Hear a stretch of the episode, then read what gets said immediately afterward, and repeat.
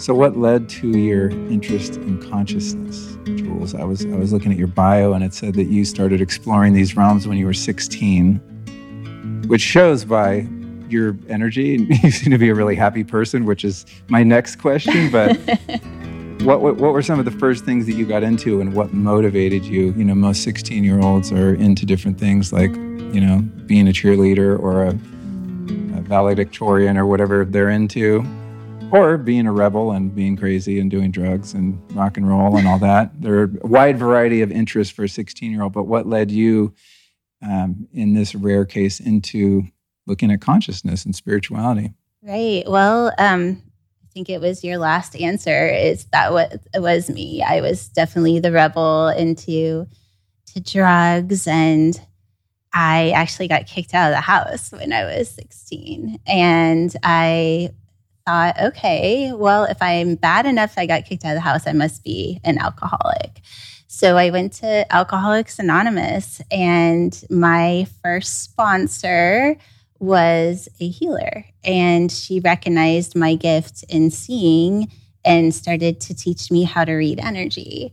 And the more I got into reading energy and frequency, if you want to put that word there, the more I awoken consciously. And what I realized though in that moment was that I was always awake. And the reason I was doing drugs and alcohol was to fit in with everybody else. And so that's kind of where it started. And I just never stopped. It's like once I got turned on, there was no stopping me.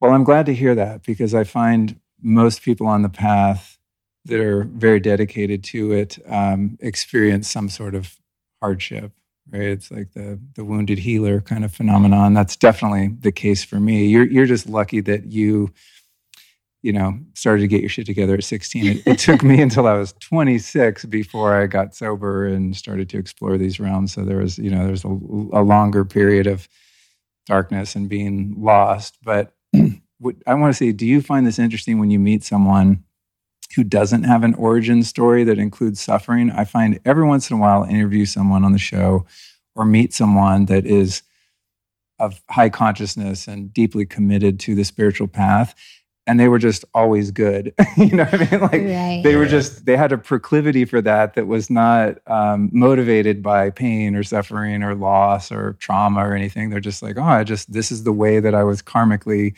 kind of driven uh, to live. Do you, do you ever meet people like that? And do you find it as strange as I do? I, you know, I don't find it strange. If anything, I think I probably relate to that more than that I went through all this pain and suffering to to awaken. Uh, because as much as yes, I got kicked out of the house, it wasn't uh, this huge traumatic thing for me. And I think that's always how I've kind of lived my life. It's always just whatever's happening is happening. There wasn't ever any big deal about it. I don't know how else to really say it. So when I was in that, it was more like, okay, this is what I'm doing. I would say what was mostly traumatic was that I was so young and but I always had somebody to pick me up, right? It's I I always trusted that everything was going to work out and I don't I'm not really answering your question, but I guess I don't really relate either way. And I've just always been that way. I've never been a person that gets attached to things and it drives people crazy because I just don't care. It can be either way and I'm still good.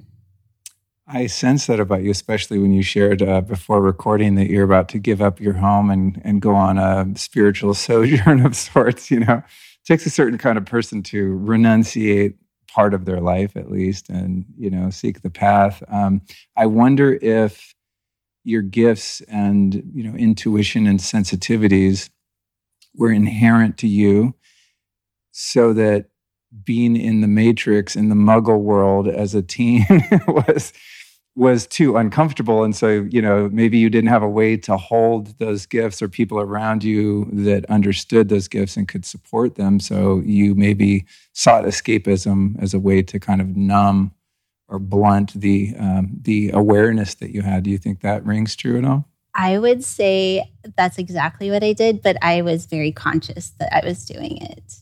I, I mean, when I would drink, I would drink because I knew I would hit the field, like the energy field of where other people were, and that I could connect into the world that they were in. But it was a very conscious choice when I was doing it. I knew exactly what I was doing. That's funny. Yeah, because uh, I, I, don't have anything against alcohol. I'm happy people do whatever drugs they want to do if it serves them. I'm not like a, I'm sober, but I'm not a puritanical person in that sense. But um, in my experience with alcohol, for example, um, it didn't have any consciousness elevating properties to it. It had a consciousness diminishing properties to it, like many of the drugs I was addicted to. Um, so that makes sense. If you want to meet people on their level and you're kind of a conscious, awake kid with high empathy or whatever your gifts entailed, that um, that makes perfect sense that you would use alcohol as a way to kind of like bring the vibration down to the muggle level of the people with whom you were spending time. And not, this is Sounds not a, not in a judgmental. Not at all, and I and it wasn't out of judgmental. It was more of just wanting to connect. It's like all these kids are having fun and they're just living their lives so unconsciously. And I was aware that that was what was happening, but I didn't know how to get there. I was so awake and so aware of everything. And I just wanted to know what it was like. And when I, the first time I ever drank, I was like, oh, this is it this is how I can connect because it literally has the same frequency as where they are when I do it. And then when they would do it too, we would connect in that frequency. And I got to hang out with people in the same world. So it was a useful tool at the time. Yeah.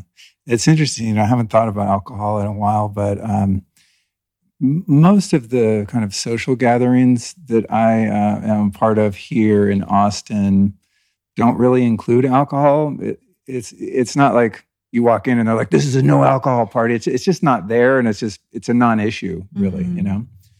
But every once in a while, when I go out into the world and there's an uh, you know a gathering of people where alcohol is present, and if it's present and people are really imbibing, I definitely have a very difficult time connecting with people because it's it's such a different frequency. And again, not a better or worse, not not a judgment like I walk in, well, I don't drink, so I'm at a higher frequency. It's just it's just a different frequency.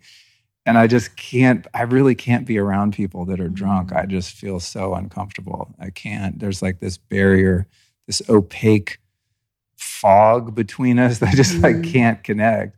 I imagine that's how people used to feel around me when I was totally insane. And, you know, I thought I was the normal one always. I think that I think what you said is really true because I feel that way too. I feel like once you get to a certain frequency and you're and you own it, and also that you find a way of owning that and not allowing your frequency to drop when you're around other environments. When you're around somebody that's so disconnected because of drugs or alcohol, it's just more, it's, for me it's just more of a waste of time it's it's just why would you spend your time there yeah yeah i mean just going into any unconscious situation when when you're about raising your consciousness and being more awake and more aware and more fiercely present yeah it it does seem like a waste of time um, so observing you and your videos and listening to your podcast a few times and things like that and just meeting you when you walked in here today you seem like a crazily happy, high vibe person. Like I have a difficult time seeing you have a really shitty, depressed, anxiety ridden day. And uh, you know, I've been working on myself for a long time. Most of the time, I'm pretty happy-go-lucky. I think I'm able to change my perspective on reality to a degree that there's no good and no bad, and you know, edging toward a more non-dual perspective on on life and its experiences but there still are days where i'm just like wow i'm off i'm just trashed i usually can't explain why it's just something in the air man. I'm just off and might be really stressed out or something like that. Thankfully it, it doesn't persist. It's usually pretty short-lived and it doesn't it doesn't um, kind of self-perpetuate and take me into a dark place. I just know like oh wow i'm really off. My perception of you being this always happy person i mean do you ever go to a dark place? Do you do you have waves of depression or anxiety or life or business crises that that come at you still that you need to overcome? Yeah, that's such a good question. So um, we all are going to have our challenges, right? But I'll say that my frequency always is the same. And for me, when things like that happen, I know that it's happening. And this is going to sound really bizarre, but anybody that knows me intimately will say, yes, this is true. it's, it's let's just say there's something that kind of happens where somebody else would normally like kind of react pretty bigly too. Bigly, it's not a word. I, I big. think it's a word. Is it a bit? I'm yeah, going to own it. Bigly. Yeah. I, I use bigly when it's like, oh man, that sucked bigly. Or wow, okay, I, I love I that. that I must have bigly. picked that up from you because I, I, don't like, think I've ever said that word. um, but anyways, but I I actually have to check in to know how to react. Right? Like, is this a big deal? Because I don't have. I, this is the best way I can describe it. Is I identify in frequency and not emotion because I've identified in frequencies for such a long time that I don't really feel emotion anymore. And I know that sounds a little crazy, but it's true. And I cho- there's times where I can choose to feel emotion, but it actually takes a lot for me to move into a place where I can actually trigger the chemical and create an emotion. I can easily do it through frequency. So my point to that is of course, I have things in my life that are going to happen. And I'll even notice thought patterns that can come in. But once I move it into the frequency, I actually have to step back and ask, how do I react to this? Because it feels exactly the same, whether it's a really good thing or a really bad thing. When I don't have the emotion to trigger in order to react to something, a lot of times I do have to sit back and know if it's a big deal or not. Like how how far do I go with this? And a lot of times I'll have to ask people. I, I relate to that. I mean, I think when one is practiced in neutrality. And, and less at the whim of neurotransmitters and hormones and all the things that control so many of us, all the stuff that kind of runs the programming, mm-hmm. it, it makes sense that you can have a bit more of a ongoing witness perspective, you know, to be able to step outside of a reaction, right, and look at it and find what's most appropriate. Um, do you spend any time in meditation or contemplation? Or is your ability to stay in that neutrality and, and not be so much under the control of your emotions due to the work you do around frequencies and all the things we're going to talk about? Yeah, I never meditate uh, I I listen, right? I'm always listening to the frequency because the frequency has an intelligence. And anytime that I, I can actually tell, and I right away, okay, am I listening to the intelligence, the frequency, or am I listening to my programming?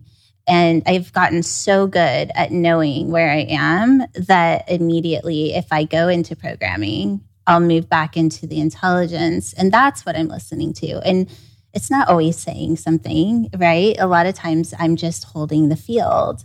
And then in that field, there'll be times where I'm, if you want to say, given a message or information. And then there's times I'll, I'll hold the field and ask for information. And that's a lot how I do my work, right? You have to to listen to an intelligence out of programming or you're just leaping in the programming. Yeah, the response versus reaction, right? the response is more is more thoughtful. There's there's more uh, awareness in in a paused response than there is in just the programmed reactivity. I also feel the more I know this just sounds kind of weird, but the more we start to identify as frequency in, in everything, not just the way we think and the way we feel, but our body. And that's really where my passion is is let's activate the body because the body is holding our consciousness. And we're so focused on reprogramming the brain and what our emotions and i feel like we're missing the biggest part of what we came here for, and that is to master the body. And our body has an intelligence, and to for me, that intelligence is transcribed in our DNA. And once we start to turn that on, we start to turn on a quantum field, and our body starts to move into that quantum field. And if we can put our consciousness there, it's one to 10. There's no more looping. You're, you're in a different reality because you're being held in a field that has an intelligence outside of not just the programming of your mind, but of your body too. That's interesting because there are so many spiritual traditions, thinking of just Eastern mysticism and different things, where um, the renunciate that renounces day to day life as a citizen and wherever they are also uh, diminishes the value of the body, right? That it's like we're trying in, in meditation and different practices to kind of get out of the confines of the physical body, like to um, uh, ascend physicality, right? And get into the spiritual realm. And therefore, the body is just kind of discounted as mm-hmm. a pain in the ass necessary part of our you know our vehicle that we need to get from here to there in terms of our evolution so it's interesting that, that you look at the body more as a, a necessary and integral part and and more of a tool that one can use to explore consciousness versus leaving the body behind and minimizing its relevance and trying to escape it for lack of a better term. What i would respond to that is if it worked to just do this consciously, then we wouldn't keep looping the way that we are. Like whether you want to say it's reincarnation, the life into cycle. If you just see how many cycles that we play out every single day, and most of us just do it unconsciously. But we're also only focusing on like 10% of what our body can do. Is like we pay attention to what we see, what we physically feel, what we hear, what we taste, all the five, the basic five senses. But then there's this other sixth sense, if you want to call it, or this other level that is more on a quantum field that we just don't even pay attention to. And we think that if we go somewhere outside of our body consciously, but that frequency is actually inside of us. And if we can hold right now, most people's bodies on a physical level are measured right around 7.5 hertz. The DNA is holding a frequency of 963 when it's turned on, those DNA codes that are dormant. Just think what your body would be if you were physically holding the frequency of 963 from 7.5. That's a huge difference. And then where's your consciousness? it's in your body.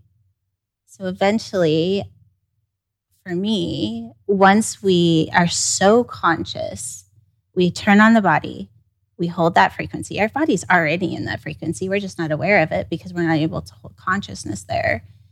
But when we start to attune to that, the intelligence, and we get really, really good at it, and we start to raise up until we actually start to experience the quantum body, then we no longer need consciousness. We just become the intelligence. And at that point, we did it, right? I mean, isn't that the point? Like, let's find out just how powerful we are. We're missing out on the biggest part, and that's the body. I wonder if uh, the mystics of history that have been able to um, bilocate, levitate, these things that sound like fantasy, but I mean, I've I, I haven't seen those things with my own two eyes, but I've met people who have that are trustworthy and not insane. And, and I've been around a few mystics and masters that have had siddhis, you know, powers and done things that you just can't explain in, in the world of rationality or air quotes science. I wonder if that's what's happening for those, you know, the mystic who dematerializes instead of like the body physically dying, they just poof are gone. you know, I wonder if that DNA code has been so activated within their physicality that you know the physicality loses all of its density and therefore they can be in two places at once and all of these kind of mysterious things that we hear about going on. That sounds accurate to me. Yeah. Wow life is such a trip I never thought I'd see this happen, but I'm going to turn 53 this year, folks. And if you watch this show, you know I actually get younger each year. Well, that's what I'm working on. Seriously, though, despite everything I do to stay way below my chronological age, I still sometimes don't feel the way I did in the prime of my life. I mean, let's keep it real. It takes me longer to recover from workouts than it used to, and my mental and physical energies crash sometimes earlier in the day. And it makes a lot of sense if you look at the science. The body makes something called senescent cells which start to accumulate in the body more and more as you enter your 30s and 40s. Scientists call these senescent cells zombie cells because they linger in your body when they're no longer serving a useful function, vamping your energy and nutrition. But of course, there's good news. In 2015, a team at the Mayo Clinic discovered a group of plant derived ingredients called senolytics that help our bodies eliminate these pesky senescent cells. And the best source of senolytics you'll find anywhere is an amazing formula called Qualia Senolytic. This stuff brings together nine different senolytics in a supplement that's vegan, gluten-free, and non-GMO. Cruise over to neurohacker.com slash stylist to try Qualia Senolytic with a 100-day money-back guarantee. And when you use the code STYLIST at checkout, you'll also get 15% off. And the best news is you only need to take this stuff twice a month to experience the benefits. Boom. It's seriously the easiest anti-aging hack there is. Again, that's neurohacker.com slash stylist. N-E-U-R-O-H-A-C-K-E-R. Neurohacker.com slash stylist. And that code is stylist.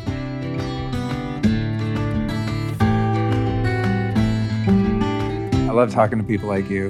Like the more far out someone is, the more interesting it is to be, you know. which you're not far out to me, but maybe some people listening, you know, that are like, wait, what? You you talked about uh, you touched on frequency versus emotion, and that was really interesting to me because when I think about um, different ways in which I've experienced love, for example, throughout my life, um, I think my early interpretations of that. I mean, speaking of like romantic love, not so much familial love but in romantic love, um, when you're younger, so much of that is driven by hormones and neurotransmitters, and nature has these bonds for us to procreate. And then it's so powerful that we think this must be love, right? And I'm no spring chicken. And so I've been around for a while now and had different permutations of that experience. And I would say the like the love I share with my wife Allison, who I think you'll meet in a little bit if she gets home in time. Um, it's so not even an emotional love. It's almost ineffable. It, it for you know, in your uh, description, it's it's more of an energy field or a frequency than it is an attachment or a neediness or oh my god, baby, I love you. I would die without you. It, it's more based on alignment, right? It's like two people with shared values. We're going to the same destination, however different our paths might be in their details but it's uh, it's totally different, and it's and it's so so much more powerful being unified in that field than it is just in the excitement of being in love in the classical sense. So maybe you could touch on what you think the difference between an emotion, whether it be love or rage, on the other mm-hmm. side of the scale, um, and how that differs from frequency. I think that the easiest way I like to say it is that uh, an emotion is more like a Hertz wave. so you think it, yeah, you have these guitars in here. If you were to strum it, like after a little while, that frequency would leave the room because it diminishes over time and space. And then once we move into a frequency of, say, love, it does, it's in scalar wave. So in that case, it doesn't diminish over time and space. And it doesn't matter what's going on around it, it's still going to hold that frequency. So that's what we call the field, right? So once you're in that field, you're going to hold that frequency of 528 in a scalar frequency versus if you're doing it through emotion or a chemical in the way that we consider love, especially at, when we're younger, then it is going to diminish. And it's also going to diminish if something happens that alters that frequency. So, and a lot of times that's our programming that alters the frequency because we're more identified in the chemical body, is what I call it, or the programmed body, the primal body. Awesome. So, right now in the world, from my perspective, and we touched on this a little when we were chatting downstairs. I, I, for some reason, can't resist looking at the sometimes the oppression and the darkness in, in the duality world that we live in, right? And the powers that be, the people that have somehow, people or entities that have somehow wrestled control of civilization over the past few thousand years and sort of superimposed this artificial grid of what we would just broadly term as civilization, even though it's it's not that it's decivilization really um, they're pushing really hard right over the past three years. I mean what used to be in the realm of conspiracy theories when i got into conspiracy theories back around the time of 9-11 even i used to think some of the predictions were crazy just in terms of you know the monetary system and immigration and um, just all of the ways in which the populace of humanity as a whole is being sort of manipulated and controlled through the media and wars and all this craziness. And it used to kind of be in the shadows, and only conspiracy theorists were aware of it and they were ridiculed and called crazy. And then three years ago or so, it was like, oh no, this is really happening, right? Um, you know, maybe on the far extreme that satanic pedophiles control the world, and you know, on the more tame side, well, there's some people that are devoid of love that have amassed great wealth and power. So depending on you know how how your views lie, I would probably lean more toward the former with what I've learned. But my question is this: as as these shadowy figures and systems become exposed, on one hand, it's it's really scary because we kind of see what we're really up against. Like there really are forces that are against life; they're anti-life, right? Then at the same time, you have people like you and and so many other amazing awake people out in the world that are just ascending to higher and higher levels of consciousness, and that's also spreading at the same time. So, what's your as being a really positive person, as I've labeled you, what's your uh, prognosis of humanity? Like, are we going to make it through this portal of matrix domination and control? Is there a way out or do you see the world devolving into communism and more war and less sovereignty and, and freedom for us people? I say where's your focus?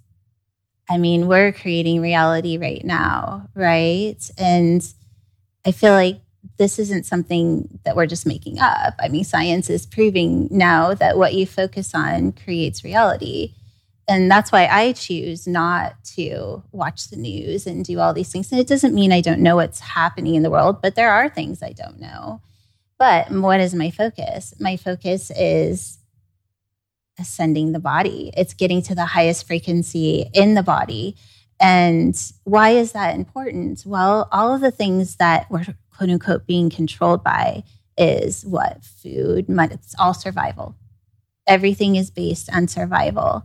Well, if we're ascending the body and we hit that 963, at that point, we're not eating, we're not drinking, we don't need shelter. Where where everything that we need is already there. We've like neutralized any separation.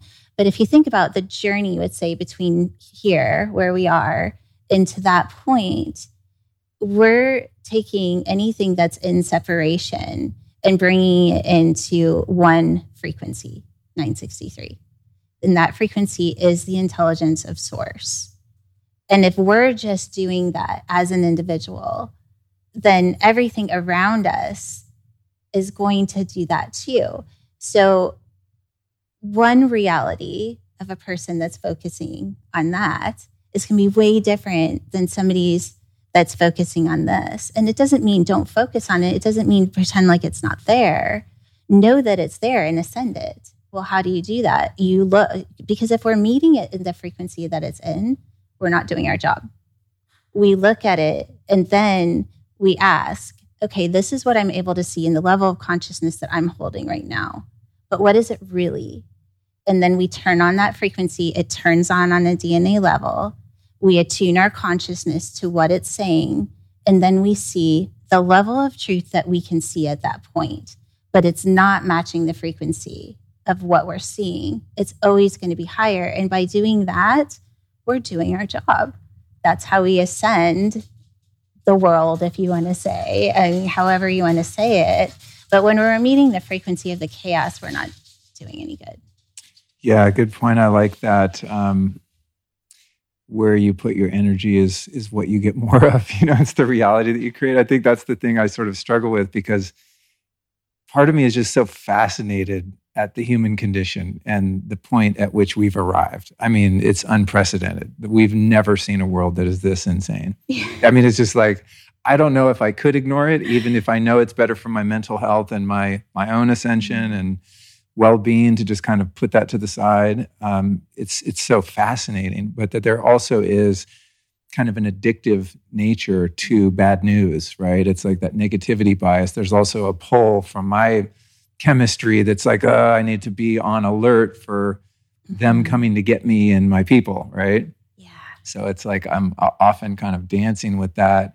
How do I keep the awareness of the goings on in the matrix world um, in the periphery and not just totally ignore it? Because if I had no idea what they're up to, then I feel like I would be somewhat um, easier to victimize, you know?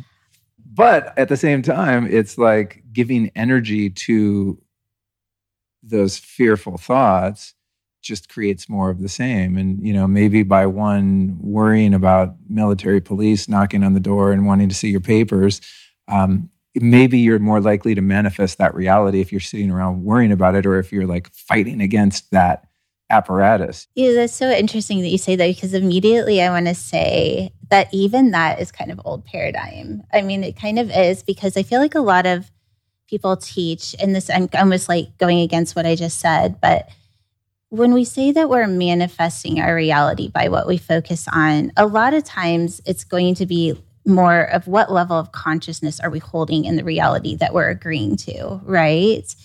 And when we have this chaos going on, there comes a time where we really do master the matrix and we can see it as the illusion. And we aren't triggered by it because we know it's an illusion.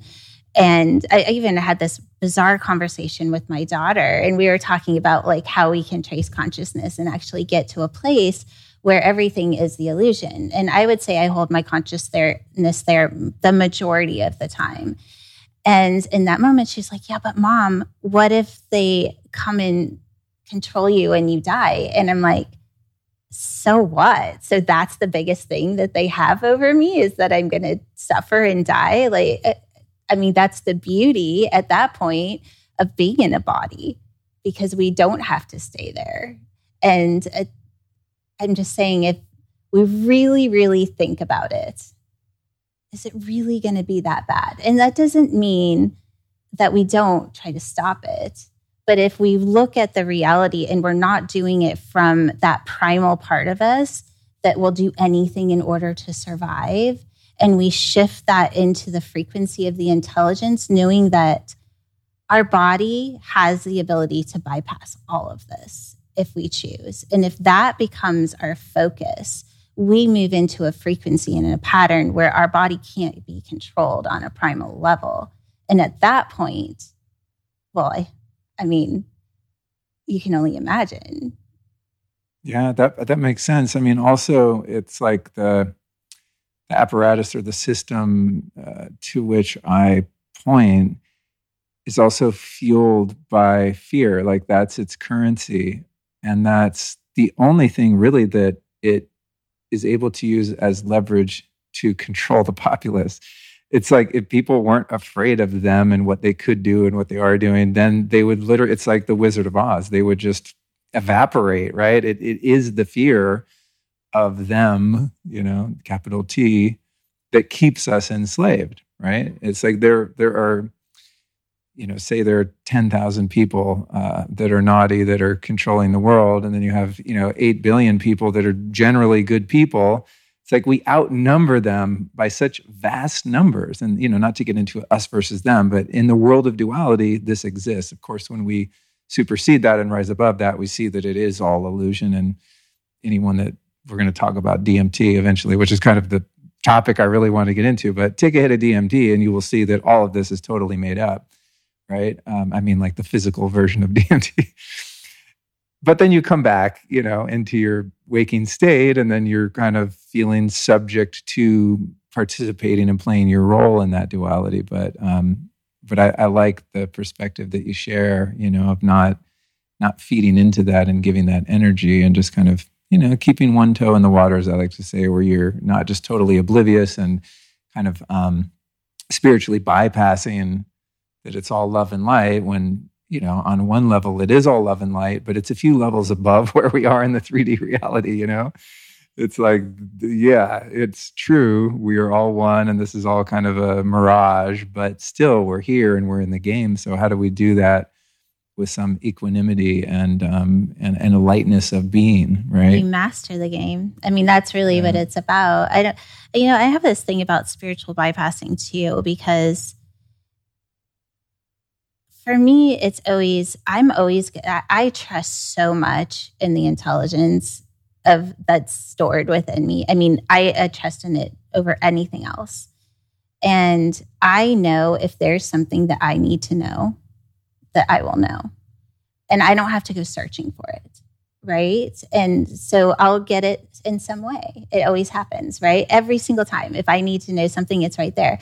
And what that does is it keeps me so focused in the frequency that I am supposed to be putting my energy into that there is there's very little interference and then also what happens is that when something does come to me to be seen I know that it's there for me to ascend.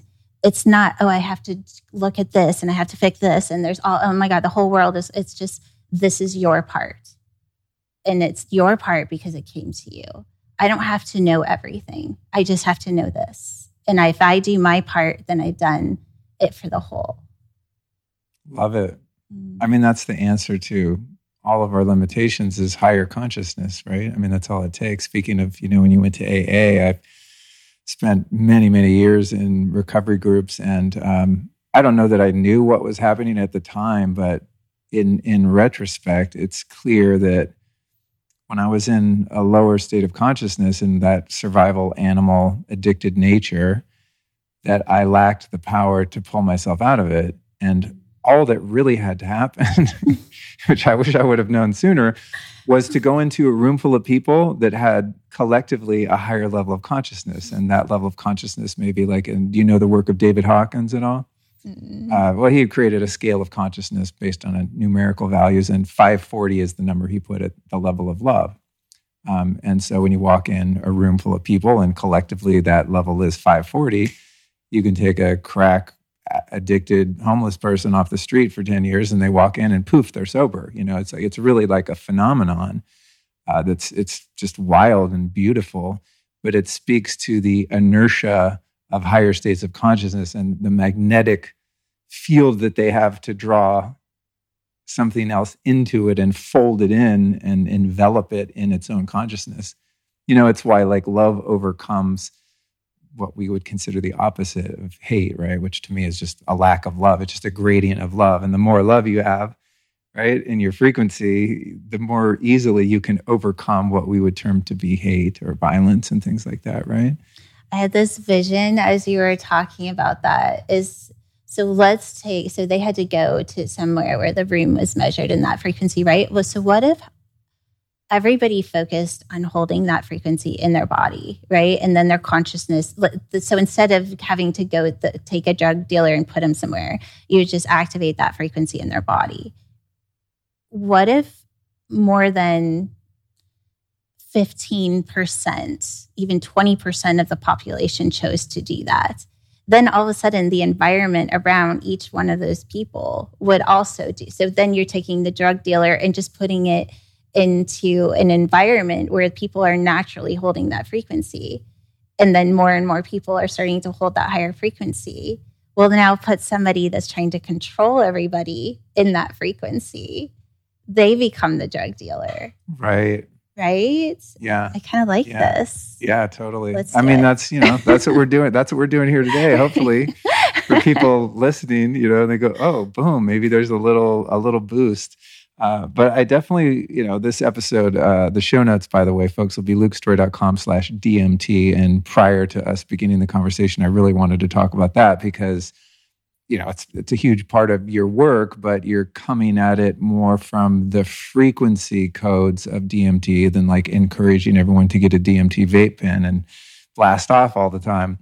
Um, how did you first become aware of DMT in either form, and then maybe you could differentiate what I just kind of glossed over the difference between the molecule and the frequency and how you got into this particular topic. And you have a skincare line I've been using that is just wild wizard shit with Ormus and DMT codes, and I'm I'm super into it. I'm digging it.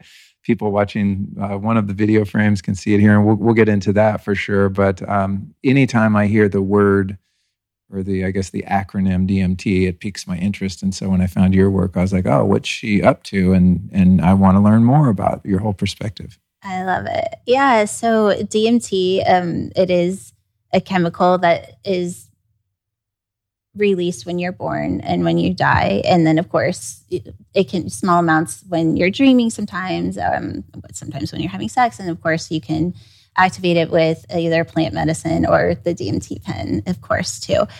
And I, I actually did a, I did an apprenticeship with a Lakota medicine woman from I think it was about 17 till almost 25 when I moved out to Colorado. And she taught us how to release DMT naturally. She was against plant medicine which I was a little bummed about at the time because I really loved it. But uh, but it, it, what I found is that it actually worked, and I was able to elevate in consciousness, and it was my first kind of big push into that world of DMT. And then I kind of forgot about it, and I honored her I never did plant medicine again. I really honored her in that. And then my girls actually came to me and were like, Mom, we want to experience the psychedelics. And so we got some mushrooms, we did it together.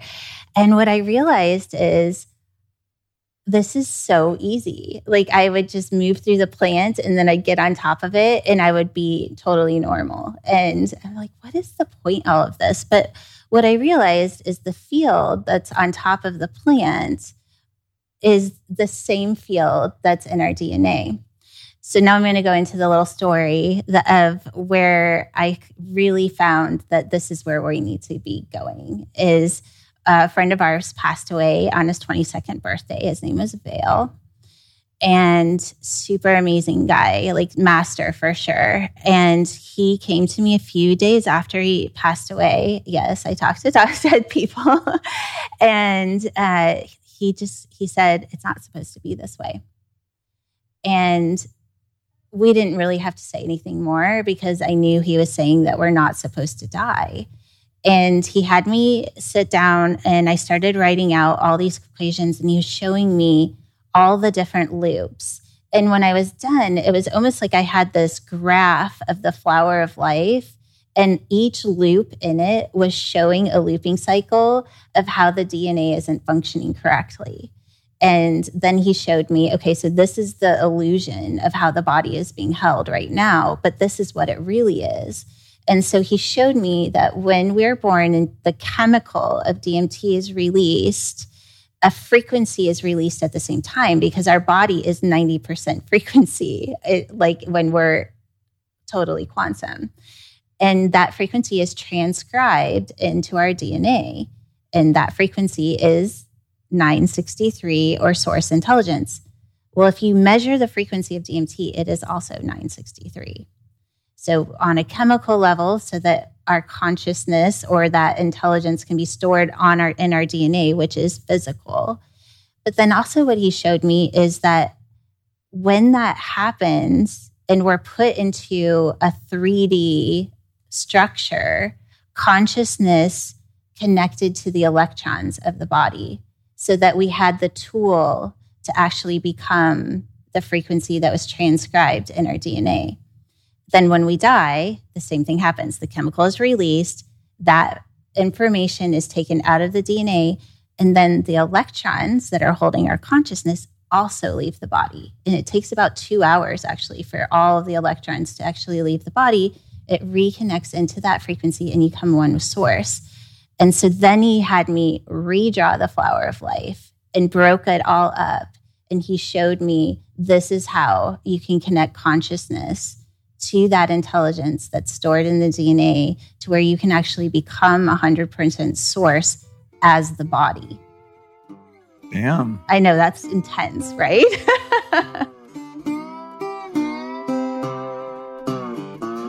if you've been listening to this show for a while, then you know how strongly I feel about taking care of your gut microbiome. Trouble is, there's a lot of probiotics on the market that make claims that just don't live up to the hype. Honestly, there are only a couple probiotics that I personally use or recommend. But today, I want to talk about a totally new type of probiotic with some very special features that convinced me to add them to my daily regimen. It's called SynFit, and it could revolutionize the probiotic game. Check this out. SynFit's the first commercially available multi strain probiotic purposefully designed to reduce body fat. The thing is, different strains of probiotics have different results. So, Infinity Biotechnology brought together a team of biochemists to find synbiotics, those are probiotics coupled with a prebiotic, to treat a variety of conditions. With SynFit, they synergize four of the best probiotics shown to reduce obesity. So you can actually shed fat while improving your gut flora. It's a win win for the human and bacterial kingdoms. So visit infinitybiotechnology.com and you got a code over there, Luke10, to get 10% off. And while a lot of the probiotics on the market have been tested on animals, SynFit's been tested extensively in human trials. And that's critical, of course, because results can differ between human animals and straight up animal animals. Actually, SynFit contains even greater amounts of the probiotics than in the human trial studies that showed highly promising results for weight control. So hit up infinitybiotechnology.com and use that code Luke10. was there any preparation on your behalf to create the space in which he could communicate this to you? I mean, you said you didn't meditate. What were you driving down the road or I'm just really really good at at listening. And and that's something, you know, I've been listening to the intelligence for a really I mean my whole life, right? I mean, even when I was young, that's what I was doing. And I just got really really good at it and you know, it's it's always ironic that you know now I'm kind of going back to this place where you're like, oh well, you're big, the, a lot of people have their biggest awakenings through things that happen, and we consider those things bad. I've never considered them bad, but I've definitely had pivotal moments where information got really intense, and both times actually were when somebody that was close to me passed away, and um, so I always just listened. And I don't know why, but that's just how I am. I'm picturing you uh, with like you know giant post-it notes or a whiteboard or something. totally, I, I mean, have two whiteboards. were you were you uh, taking notes? I mean, if you're getting equations and codes and things like that that that need to be deciphered, I mean, is that how you did you write them down? And is that I how you? Did. I did. I wrote them down, and I still have a couple that I haven't been able to break, but I have a feeling after I do my journey and really sit deeply into the DMT code. So the technology that's on the bottles, you'll see kind of that symbol. Yeah. That's the scalar technology. So what that technology is doing is the first symbol is basically taking something and putting it into neutrality. So it's putting it at zero point. The second symbol is allowing consciousness to be held in zero point. And then the third symbol is putting whatever it is. So on a cellular level is where we would go with that.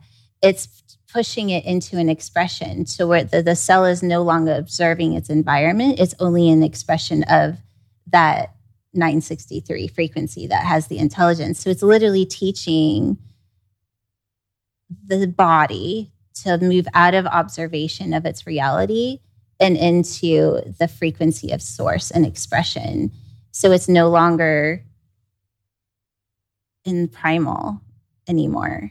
It's in the intelligence. And then when we start to do that on a cellular level, then naturally our consciousness stops looking for information in its environment and starts moving into the frequency and identifying as the frequency.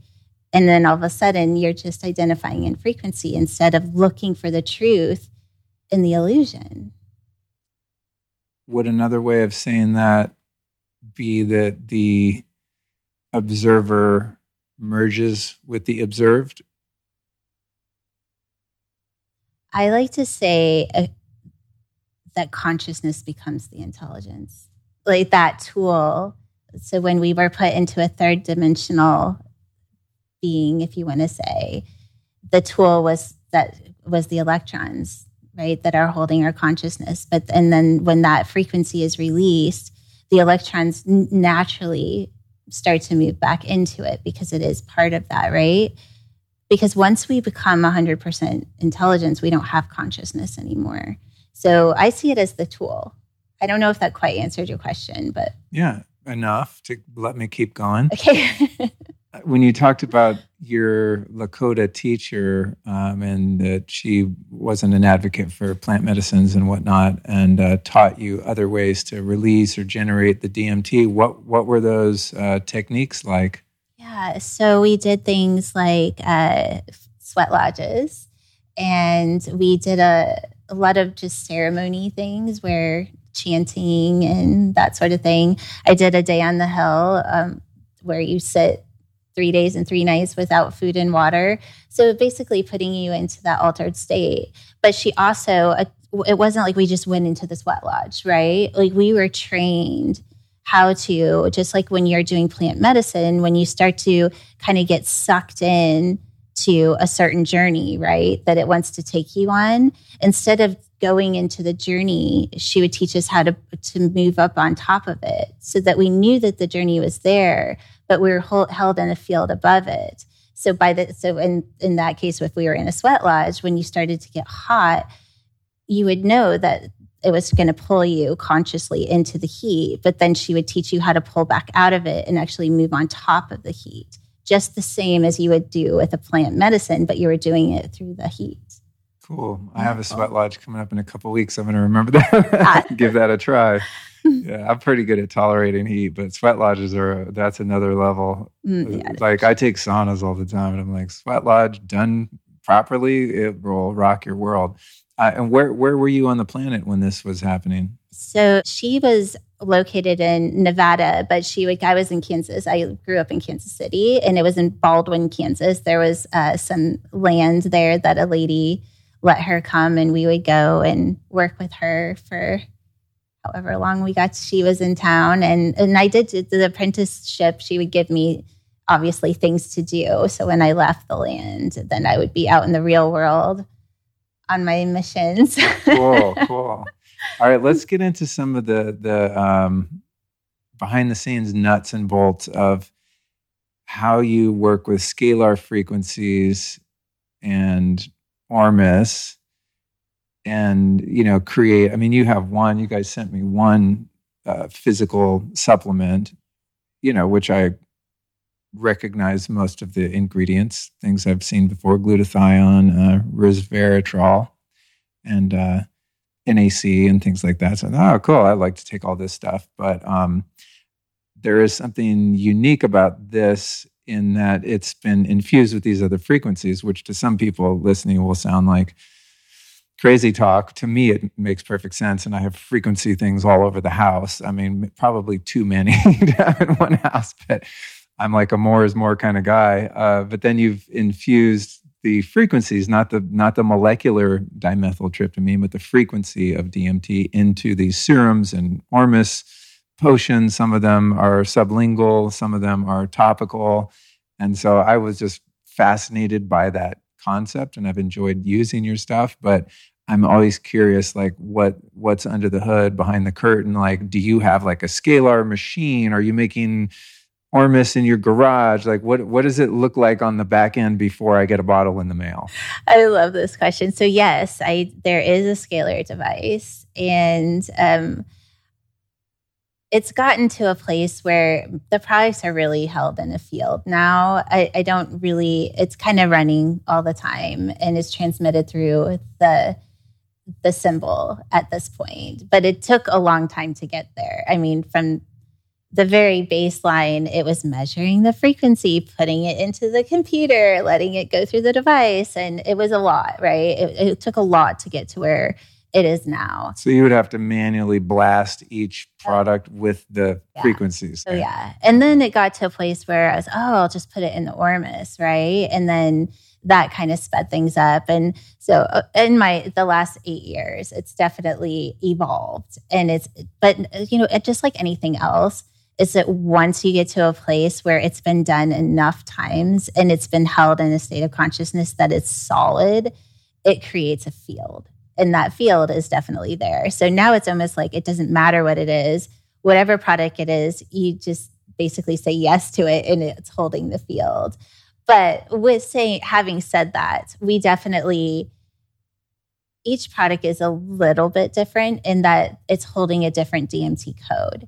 So the supplement, for example, is holding codes that are based on the equations that I was given for cell ascension. So it's actually has very specific frequencies that are working with the cells to move into a higher frequency, a higher spin state, and literally start to turn off the way the cell is identifying in its environment. And then another way of saying that is turning off epigenetic codes, if you want to say, and start to identify in that one specific frequency of 963. It's like, well, how can you do that? Well, it's not actually that hard. That's what's so crazy is that we we make all of this stuff seem so abstract and oh it's so hard to understand. But is it? It's just because you can't see it. Doesn't mean that it has to be hard. Doesn't mean that it has to be scary. And it doesn't mean that it's not real. We're just so trained to only look at what we can actually measure and see and manipulate. And this is no different. It's just in a field of frequency instead. Yeah, I, I, it's one of my frustrations in life is that, like, I love science. I'm just, I'm a tinkerer. Like, when I work with, you know, the many brands I work with, I go on their site. I want to look at the studies. Like, I'm somewhat linear in that way because some things are measurable and provable, and that makes my job easy as a consumer because I can see the proof that it's a real thing and it's doing what it says it's going to do, right? But it's also frustrating because science in the Newtonian realm of physics has a certain limitation in terms of its capacity to not only be understood, but to also function, right? And then you have the unseen quantum spiritual realm, the field, which is beyond the level of consciousness that can be measured, right? The non physical realm.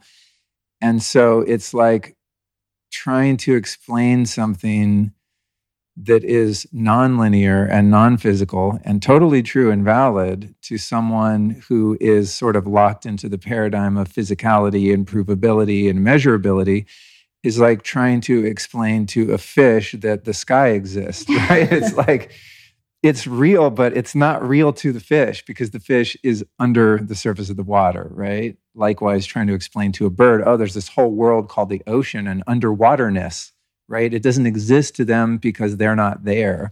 And so I, I mean i think we're at an exciting time now right? Where where the scientific community is is starting to catch up. And obviously quantum physics are the, the most researched realm of science in the world right now which is really exciting but it still is kind of frustrating from the consumer side and also just an information advocate such as myself because i find people like you doing cool things and it's like ah god yeah but we can't like prove it prove it you know?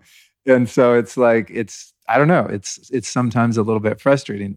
I myself don't have much of a problem with things in the energetic realm because i just have had experiences that have led me to understand that there's so much more than what meets the eye furthermore um, when i try something new like you know taking these capsules you have or trying the the face serums with the ormus and the dmt codes and all this it's like if i was morally and intellectually honest and someone said oh well do you feel it? I don't know that i could validate that not because i'm not feeling it but because i'm doing so many things. I'm i'm a really crappy test subject you know, if you saw my supplement cabinet and all the devices I have around the house, it's like I really, I honestly don't have the discipline to just like, okay, I'm going to wake up, eat a couple eggs and some water, and not do anything else. No ice bath, no sauna, no biocharger, whatever. and I'm just going to take these capsules for a week and see how I feel. Like I literally just can't do it because I'm such kind of uh, I'm so full on and just kind of compulsive about all the shit that I do. So um, I'm curious what the experience of people uh, for whom you know are maybe tapped into subtle energies and can really feel shifts within themselves more than I can. I don't I don't know that I'm that attuned. Like my wife is much more so, for example and someone who just kind of lives lives a standardized life and starts using some of your serums and you know um, uh, creams and supplement and things like that like what what are you seeing for yourself or other people that are better test subjects than i i guess is my question well i think you nailed it too i just want to say that yes you can't measure it and it can't be proven but we can have the experience of it and that is for me i feel is uh, it, that, that is a proof, right? If people are actually living it, then you can't deny that. So I would say some, the biggest thing is that not everybody is a feeler, right? We all have different levels. I call them intuitive powers. So some of us don't feel. We just we sense um, or we see. We know that that's probably the hardest one is the people that are they just know and they don't know how they know, but they're they know something that's not their programming, right? And so if you're not a feeler, you may not feel it, but you're going to know something is happening, right? And but more on the other way, it's definitely raising consciousness. But if you go more on a physical level, it's things like um, diabetes going away, losing weight. It's like really bringing the body into that optimum performance. But I'm going to say probably the thing that I hear all the time is I don't know how it happened. Uh, they're just like, one day I was that way and now I'm not. And I don't even know how I got here, right? I hear that all the time. And then once they're there, they forgot what it was like to be the other place because they've they moved into the field. Like once you're in the field, you know it, right? But you also know it when you're not there. And that gets so fine that when you're not there, it you immediately move back in. And then you start to diminish all of the timelines and the loops and all of the things that we experience. I'm, I shared this with you before we got on, but I'm going to share it with, I think that it's worth saying out loud is that I feel like now we do have ways of kind of measuring what these things are doing. And uh, so a year ago, I had by TruDiagnostic, I had my DNA, my DNA tested, the telomere length and pace of aging my business partner, Leanne, she's like, let's let's do the TruDiagnostic. And I was like, oh, I just did it like 10 and a half months ago, but all right, I'll do it again.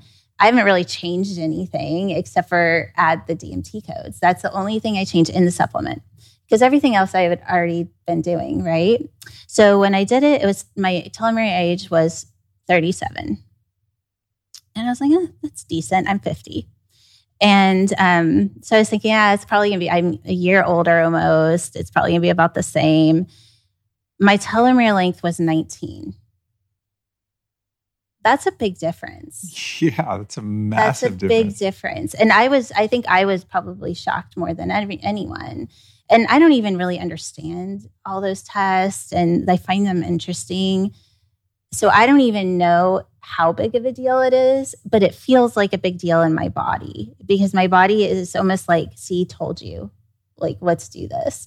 And now I'm like, full on, let's go. I'm going to take it down to zero or my 100% pace of aging down to zero. What's that test called? It's true. So it's a TruDiagnostic is okay. the name of the company. Okay. Um, I I like that company because they have their own lab, so they don't send out the samples oh, anywhere. Nice. They keep everything in house. I'm gonna I'm gonna put that in the show notes. Uh, yeah. Uh, again, the show notes, you guys will be lukestorey.com slash DMT. Yeah, that'd be cool. It'd be fun. I that's the one thing, like I was saying in the linear physical scientific realm. I, I do like doing experiments where like I get some labs and then I take on a different protocol and I get labs again and everything's improved. You know, mm. it's it's mm. fun because then it shows the time, energy, and money you're investing in your body and your health. It's actually doing something. Like when I look at my labs from, when was that? Like, uh, I think the first functional medicine doctors I started seeing was maybe around 2011, 2012.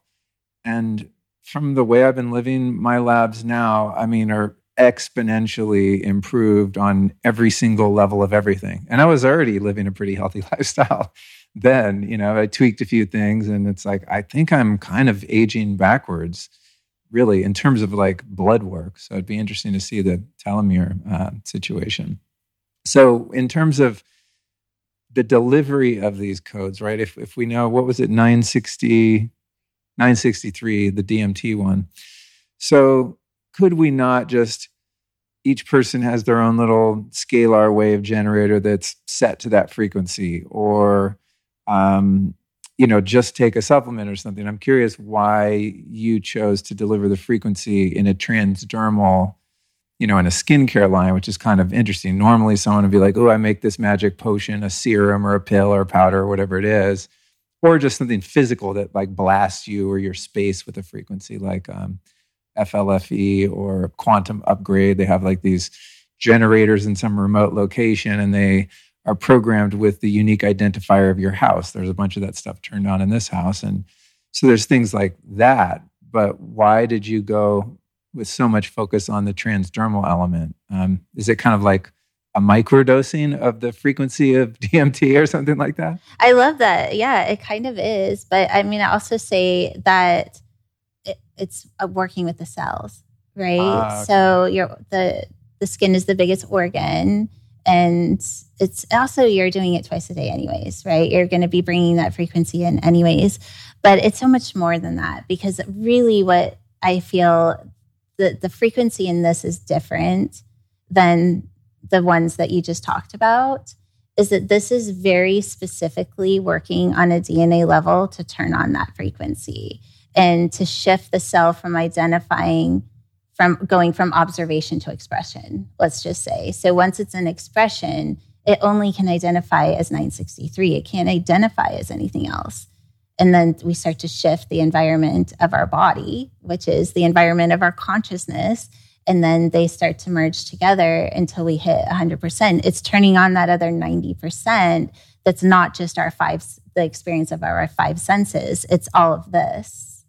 And you think this had a, a big part to play in your telomeres? I think it had dramatically decreasing in, in signs of aging or however they measure it. Vale passed away in March of 2022, I believe. So it's been a little over a year. So it took a while to get a way to communicate with the body in that frequency so that it was doing the specific things that he was showing me through the equations.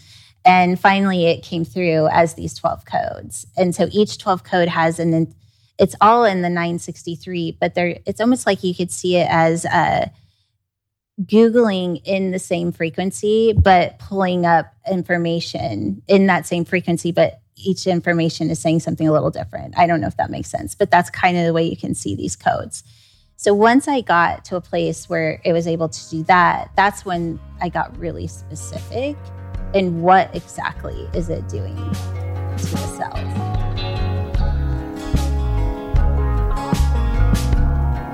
By now, many of you know the benefits of a ketogenic diet. It boosts cognition, endurance, and metabolic health. Now, I've tried to go keto, and it was just too hard for me to stay on the diet. I mean, avoiding carbs is much easier said than done. Thankfully, a couple years back, though, I learned about exogenous ketones. They are a ridiculously easy way to get all the benefits of going keto without the struggle. They give you on demand ketones as a fuel while still being able to consume carbs if you choose. And the source I trust the most is Ketone IQ. It is hands down the best product I've found for physical energy and mental clarity, and it comes with zero side effects. Its main ingredient is called BDO, which is a molecule naturally found in foods like avocado, coconut, and honey. And it's backed up with so much research, it makes my head spin. First, it's the most effective source to achieve and maintain the optimal ketone range for physically and cognitively demanding tasks.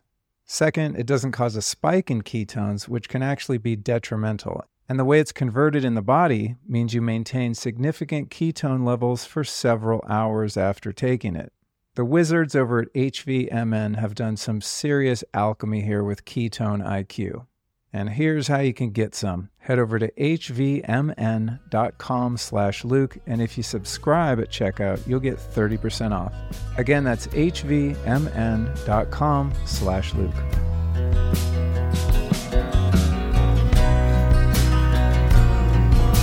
Are you talking about these numbers? So those watching my camera, right? These numbers are then associated with symbols. Yes. And is this the information that that you downloaded? Yeah. So each code has, um, it's working on an epigenetic level, a coded nutrient. Um, one of the laws of the universe, because we're breaking those, because once we actually move into one frequency, the laws don't exist. And if you think about the, the way the laws of the universe are set up, I mean, really, really think about it, it's keeping you in a looping cycle. We'll not go too much into that. A looping cycle of reincarnation. A, a, looping cycle of whatever it is, cause and effect, right? right? That's one of them. Law of gender that we have to have two. Like, I mean, everything is based in separation. And you can even go, okay, well, what about the law of oneness? Well, saying that we are one is still in duality because you're naming what it is. It's still a loop.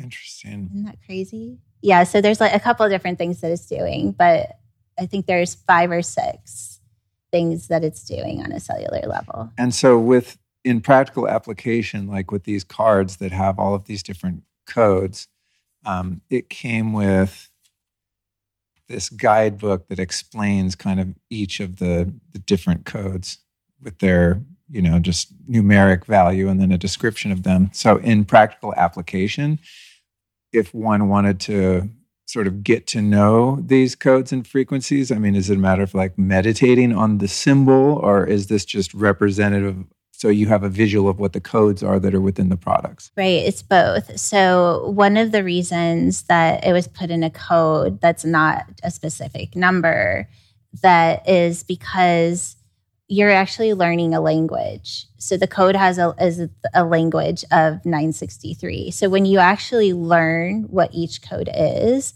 and then you learn what it's doing, if you want to say, like how it's breaking law and it's doing all these things. So when you're looking at the code, you're learning to communicate in this new language in the frequency of 963 so if you think about if anybody that's ever learned a new language, when you submerge yourself in that new language, you actually start to think in that language. This is no different. Then when you submerge yourself in the language the codes are holding, you start to think in that language. And when you quote unquote think in that language, it creates a frequency because your thoughts have frequency. So when you're th- literally thinking in the frequency of 963, it totally shifts the way you see consciousness. Wow. It's intense, this right? Is fun. I, no, I love this stuff. I love this stuff. You know, there's woo woo and there's woo true, right? I mean, there's like there's categories here, and I and I think like in the realm of the you know quantum stuff and frequencies and energetics too. I mean, one of the other things that's that's kind of challenging about it is in the realm of Newtonian measurable physics things are very easily proven or disproven, right? And so the validity of something can can be set pretty quickly with relatively little effort. But in this realm, it's kind of open season for charlatans and disingenuous, you know, healers and creators of products and things like that to claim because anyone can go, oh, it's invisible, you can't see it, so therefore, you know, just give me your money. So it's it's also like, unfortunately, the realm in which a lot of snake oil proliferates. It's just kind of the nature of it's just human nature, right? There are certain types of people that are going to take advantage and they'll seize on kind of um, a, a, concept or a philosophy like quantum energy and say, oh, I can make money off this and make claims about it because it can't be proven anyway. you know what I mean? So it's like, I think that's one of the things that's a little bit um, challenging in that realm. But, you know, I, I am an optimistic person. So I think most people generally are you know be- believe what they're sharing and what they're sharing has some validity the interesting thing about it is in the case of your um, telomere testing that there is something within the physical that is quantifiable that is, is a result of playing in the realms of frequency, right? I think that's really interesting. Like those guys at FLFE and um, Quantum Upgrade, they'll, you know, they can't like test and prove that that frequency is in your house, but they can turn that frequency on on two, you know, plants or two, you know, bowls of sprouts or something, right? And show, or you can show live blood cell analysis. There's different ways that you can measure the effects of something, even though if that thing you're measuring can't be measured, right? You can measure its impact in the physical realm, even though it's coming from the quantum, unseen, non physical realm. I love that you said that because we ended up getting um, BrainTap has a is not a bio a neurofeedback machine. Oh, with the little clips yeah. You put on. You know, I have one of those. Really? I almost yeah. brought mine. So I did. Maybe you can my, show me how to use mine because, like, oh I, my gosh, that's why I didn't bring it. I I bought I brought I bought a PC because it only works on like a yeah, non-Apple computer, and then like I don't you know the battery didn't work. I got on eBay and then sent it back. I got a new one, and then when I started plugging in, I I couldn't get it to work, so I kind of lost interest. But that's a great example of one of those diagnostic tools. Exactly. So I you know I would like test myself, then go run the biocharger, the amp coil, or you know breathe hydrogen gas or whatever, and then I go back and test to see if my HRV got better and things like yeah. that. And, I was looking forward to kind of starting to do some self quantification, and then I just ran out of steam. So I, I can get it to work. I don't know how to read all of them, but I, I actually did this on my daughter. So my daughter's 22. She's I mean, she's the most fit person I know. She is amazing. She's very into physical fitness and that sort of thing. And she came over one day and I was like, Oh, let's hook you up onto this thing. And I was like, girl, you're like half dead. What was going on? And so I had her do the coded, um, that one, right? This, yeah. copper I, metal card. Yeah. So that's this, it's a scalar card. So it's holding the same frequencies. So I just had her put her thumb on like three of the, the symbols. And so it what took a minute, maybe not even 45 seconds. And we did it again. And like her life force it shows like how far out your life force yeah. went from i think it was like 42 to 99 her chakras opened Damn. almost 100% and that was like in a minute i was like oh my gosh this thing is genius but then i too just got to this place where it's it's just kind of a pain to have to carry that thing around everywhere to prove to people that it's doing something. Yeah, yeah. I mean, something can also be proven just like you said with sensitive people that are that are feelers. Just subjectively, you can get feedback from them. Exactly. Uh, along with the show notes, you guys, if you want to check out some of the uh, bioquantum stuff, you can go to becomingbioquantum.com slash Luke. And if you use the code Luke22 over there, you get guess how much off? 22%. becomingbioquantum.com slash Luke. And we'll also link to that in the show description so you can click away. So I'd love for people to kind of try your stuff. And I, I want to hear feedback. That's one of the most fun things when creators and inventors come on the show and talk about their things. There's going to be a lot of people out there. They're like, oh, cool, I'll give it a try. And then oftentimes people will send me a DM. Oh you know, saying like, "Oh my god, that thing's amazing." I tried it. Like I had a guy on um, uh, who has a product called Mana, which has actually ormus from the Dead Sea and shilajit. It's a beautiful, really potent product, very unique. And he came on and just talked about his life and about that. And I get messages from people all the time. Oh my God, this stuff's amazing. Just uh, just today, I was actually checking my messages, or no, it was on a post that I had done about it. And people like, I got it. This stuff's amazing. Like raving reviews, and that doesn't need any other qualification. It's like you know either people are delusional and they think it's making them feel better or it is you know? Exactly. if they're taking the time to like come to my post and be like oh my god this shit is rad then i must be doing something. You that's so amazing. Yeah it's fun it's fun to get people's feedback. That's one of the things i really enjoy about this. And it's very rare that when i have someone come on because i really vet people carefully um, i mean i have to be interested in them and what they do anyway otherwise we're not doing it. But even though I vet them, you know, I'm always waiting for someone like, oh, that thing sucked. It didn't do anything. You know, it's very rare that someone has like a non experience, you know, or a mm-hmm. one. So it's it's a fun way for me to get get feedback. Um, can you talk a little bit about the the Ormus element? You know, I remember hearing about Ormus, I think from David Wolfman back in like early 2000s or something, and the way he would explain it was you have the periodic table of elements, right? And all these minerals. And then you have these other states that minerals and metals like gold can exist in that uh, kind of conspiratorial that they were kind of left out of the periodic table of elements. So it's this other table of this is my interpretation based on a memory from a long time ago. Ormus kind of exist in a state that is both physical and non-physical with monoatomic gold and things like that, where like there isn't physical gold present in it. It's the alchemy. That's the word I'm looking for, right? So I don't know a lot about Ormus. I just have always been drawn to it, and I try different Ormus products and things like that. Um, it's just something that I'm always drawn to. But how did you find out about Ormus? Do you have a better way to describe it than what I just did? And uh, and you know, are you making it in your garage? Like where where does because this you know there is a physical element to oh, Ormus. Sure.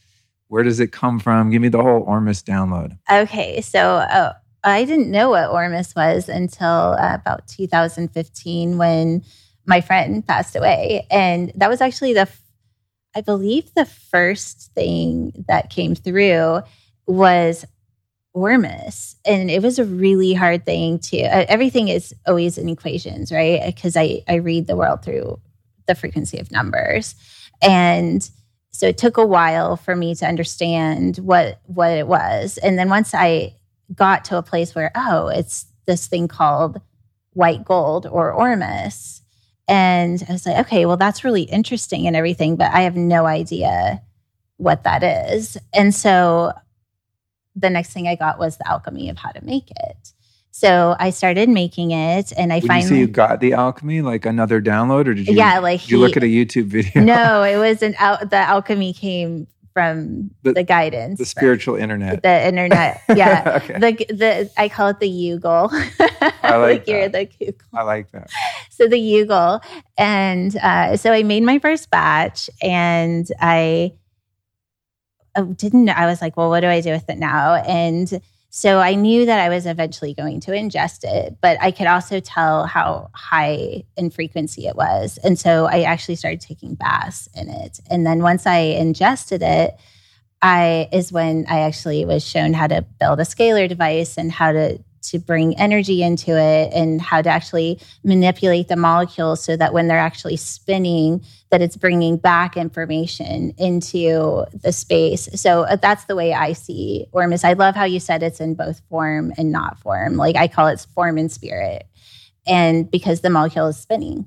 So it spins and when it spins it's either spinning in what we would call the third dimension or it's spinning in multi dimensions but it's always there, right? So if we're putting something like that into our bodies, then we're holding a field or we're inviting in an element that's also feeding the cells and doing all these wonderful things because there are micronutrients.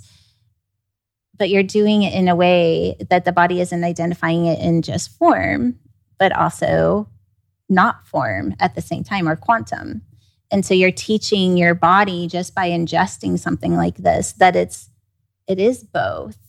And it doesn't have to identify in just form that it can start to identify as quantum too because in the quantum field is even though we can't quote unquote see it it has so much power. And i mean this is where our freedom is right? I mean we're so focused on trying to break out of the entrapment of our body what is this over here that everybody's ignoring? It's like, oh, let's go over here. Let's do this.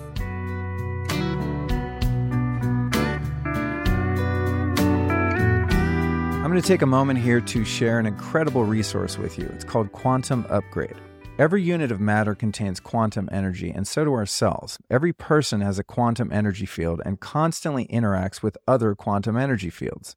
Quantum energy is so important that the 2022 Nobel Prize in Physics was specifically about quantum entanglement. Let me explain here how Quantum Upgrade uses this energy to powerfully enhance our well being. Through many years of research, Quantum Upgrade has developed one of the world's most potent sources of usable quantum energy. When you sign up for their service, Quantum Upgrade associates your home, your phone, your business, your pet, or even your car with this energy source. And you all know by now what an EMF mitigation fanatic I am. That's because EMF frequencies are incoherent and dramatically stress the human body. Well, Quantum Upgrade counters this problem by harmonizing the EMF to make them no longer toxic to your body. This is why I love the service on my car. My EMF fatigue has dramatically improved. I mean, it very obviously works. But apart from the EMF benefits, Quantum Upgrade also enhances your vitality in many other ways, which are shown in the studies on their website. So, if you want an affordable way to deal with EMF and experience the vitality you deserve, check out quantumupgrade.io and get a 15 day free trial using the code LUKE15. Again, that's quantumupgrade.io. So, you're programming the Ormus material itself with the frequencies. Yes. So, that's like the carrier, the physical carrier Yes. of the frequencies. Okay. So when I got these um, bottles, which thank you to whoever on your team sent me this stuff. I love getting free stuff. it's a nice perk of this job. So there's this Scalar 33 serum. And, you know, of course, the first thing I do when I get something before I put it in or on my body is like scan all the ingredients. And this stuff has like all of every single next level thing for your skin ever imaginable. So I was like, even if none of the scalar stuff really has an impact, I'm like, this is really good skincare. Um, but then I was, you know, kind of reading, okay, how do I use it? And then this bottle here, the Ormus activator, it says to put three to five drops of that into this. And so I was like, okay, I'll take directions. And I started doing that. And it, it feels nice on my skin. And, you know, I'm, I'm into it. And then this morning, you know, I looked at the ingredients on the um, the Ormus part: structured water, Ormus, Dead Sea minerals, nano gold, advanced scalar wave frequency of the evolution technology. And I thought, well, nothing in there is going to kill me, so I just ate some, and I feel great. So, um, you know, I'm still alive, don't feel sick or anything like that. Um, was I nuts in trying this internally, or was my intuition good that it, it could be taken that way? I say always listen to your intuition. Okay. And then I don't know if this one is out yet, but you I think you said earlier that this one here is actually meant as as a sublingual like Yes. oral supplement of Ormus basically. Yes. What's the difference between these two? So the way that they're coded. So the Okay. scalar 33 is holding um so it's basically working with the code 33. So the DMT code 33 which is mastering the body in Okay. So mastering 963 as the body. So that's the frequency. So it's also doing all the other things, but that's the frequency it's focusing on. This new one is the one that I'm actually going to code on my journey that we talked about. Oh, cool, So I'll be coding it through that. Right. So that's why like I should start it at the the end of the month? Yeah. Okay. Okay, cool. Uh, when you say the word 33, there's going to be a small fraction of people listening that think you're a Freemason, by the way. I know. I, you always have to butt up with uh, programming of the illusion, but um, Whenever but- I hear that number or see that number, I get all paranoid. I'm just like, oh, wait, no, no, no, no. I know you have to be really careful. But no, thirty three in numerology is mastery. It's it's the it's basically the ability to be in creation as the creator without separation. So Maybe that's why they adopted it, right? Because it's like 33 de- degree Mason, I think, is the most gangster level you can get to in their religion. well, I say we break that illusion by just turning it on and all becoming our own little masters. I, I love that. I'm down with that. All right. And then, um, you know, something that I've heard about over the years, and people have given me doses of this, is this monoatomic gold. It's What- the same thing as Ormus. It's just a different name. I see. Okay. Mhm. And it's it, and Ormus usually like yours and others that I've worked with is um it's kind of like a like a um, a little bit of a creamy texture Mhm. and it's kind of gray or silvery looking essentially. Yes. Okay, cool. Um then what about another thing that I've been using just based on intuition is you have these essential oils that are labeled with codes like dopamine or oxytocin or DMT. And so, just intuitively, I took the um, dopamine code one and I put it in my diffuser that sits on my desk, and I just run it all day long, thinking, well, it might help me focus, you know, by giving me access to that that frequency. Tell me a little bit about about how the oils are used. Do, do people typically use them topically or in a diffuser, like I'm doing? Yeah, either way, uh, a lot of times I actually have people use them when they're uh, I mean, if you think about how we create our choices, if we're creating our choices through the program body, is that we're doing it to create an emotion. So, or to have something happen. And so instead of going and doing something, I mean, yes, you're putting an oil on, but whether it's, so let's say it's dopamine and you just want that quick energy fix and you're going for sugar or caffeine or something, we just encourage. Nicotine's my uh, dopamine enhanced nicotine. Nicotine. yeah, these little things. I don't know if you saw me. Uh, my loose, I did. My I was. Nicotine. I was wondering if that's what you I always mean to tell guests, like if you see me digging up in my gum and pulling something gross out, it's that. But yeah. I love I love the microdose of nicotine, especially when you don't have to smoke it and get the negative right. effects of it. But yeah, it really makes me focused and like is a little mood boost. But I, I would say I'm also admittedly pretty dependent on it. in other enough. words, like I always know where it is in the house and how much there is of it, which to me is an indicator of some level of attachment. you know, let's be honest. I'm going to totally agree with if you. If you're not addicted, one. or you know, or even just, I would say maybe attachment is a lighter, you know, uh, a lesser version of addiction. But if if you don't know where something is and you forgot about it, you're probably not addicted to it. I agree. If you know exactly where it is and you're concerned it's going to be gone, you might have some attachment that's how I feel with my macadamia nuts. yeah, I mean, we all have something, right? It's like the phone. I mean, it's like anything that gives the body some sort of reward or pleasure is. Mm. I mean, that's the way we're designed. It's beautiful. It's it's just a matter of like who's the master. And for me, even though I I know ultimately I'm the master, even though I'm kind of subject to this habit at the moment, I'm also a willing participant in it. And that helps alleviate some of the guilt that I would otherwise have about it. Like, oh, why can't I not do this? It's like, well, apparently I need it right now and I'm just rolling with it. and it doesn't have any negative consequences in my life other than what I do to myself about it because right. I have certain beliefs that like I shouldn't be doing that. Why not? Who says? Where where did that information come from? Comes, I agree. Comes from my perfectionism, you know conscious choices, I feel like bypasses the programming of shame, which is amazing. Yeah. I mean, it's like you with your earlier teen use of alcohol, right? You're like, okay, I know what I'm doing and I know why I'm doing it, and I'm choosing to do it until it becomes problematic, which it did. Hey, were your parents? I, I've been watching again. I haven't watched this in a long time because it makes me so emotional. Uh, but the show Intervention, which I watched for years. Are you familiar? Well, the show Intervention uh, has a documentary film team that follows uh, an afflicted addict or alcoholic and their family for a number of weeks with the intention of setting up a covert family or friend intervention on the addict to throw their ass in rehab.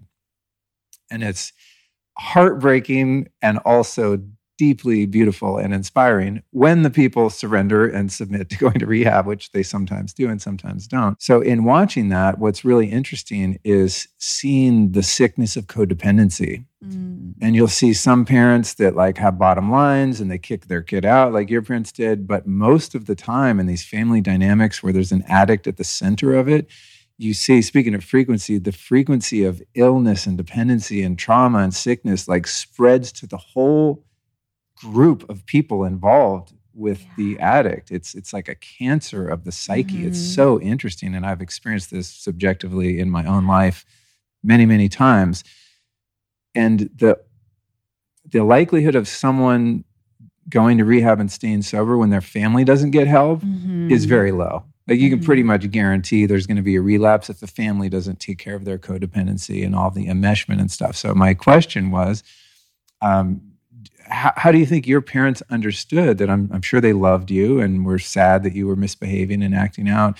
Where do you think they got the knowledge and awareness to kick you out of the house which to me in some cases is the most loving thing you can do mm. when someone's you know harming themselves right? Right. Whereas to like coddle them and support them would be enabling and ultimately hurting them and going against their the um, their highest good. For sure. Uh, okay, so that's a really good question. I don't know that I can answer it. I've never really. I mean, you're not them. your parents, so right. I've know, never like... asked them, and you know, it was after it was really close, not long after I left, they actually got a divorce.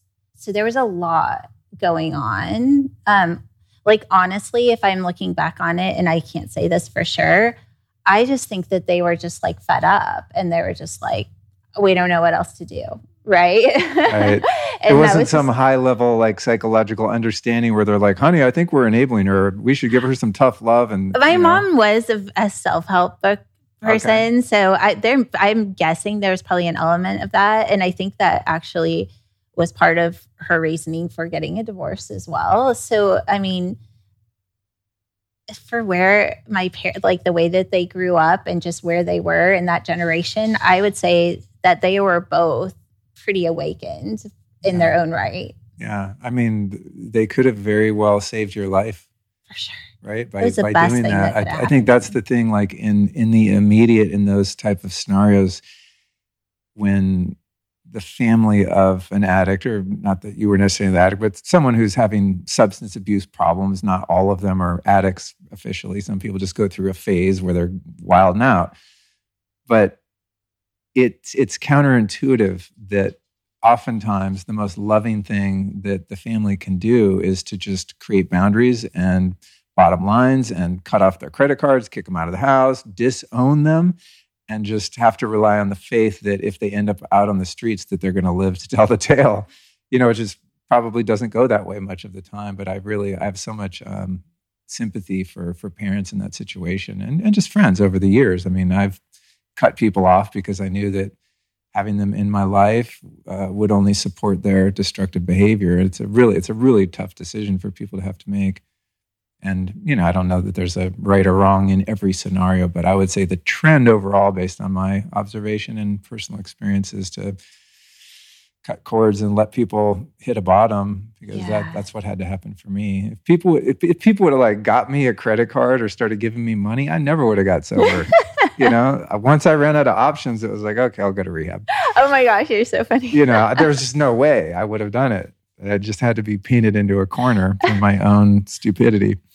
Uh, okay, so what about um, what I want to ask you? Oh, I don't want to ask you. Have you uh, have you ever heard of this technology called the Rasha? I think I've heard of it, but oh, I don't man. know what it is. I'm going to send you a podcast about okay. it. We had one here. They're quite expensive, so I don't own one yet. I think they're around sixty thousand dollars, but they're they're a scalar uh, generator of sorts and uh, really, really incredible technology. I'll send you a podcast I did about it and we'll put it in the show notes for people that want to deep dive on the scalar thing. Yeah, it's, it's super cool. So I wanted to ask you oftentimes people in these circles know the other people, you know? You know, that's not me. I never really? listen to podcasts. I don't listen to it. I I really am in my own lane. I mean, it's how I keep um, it super clean and it's just it works for me. But I also want you know what I'm going to say. Like when you were saying that, like I'm all for all, all. I mean, obviously, I'm all for introducing frequency into the body, but there's going to be a point where we're going to be much more powerful than anything else, right? I mean, we are the most advanced technology there is, for real. At some point, we're going to move into a frequency where we just don't need anything. Yeah, I'll look forward to that. It'll be a lot less expensive.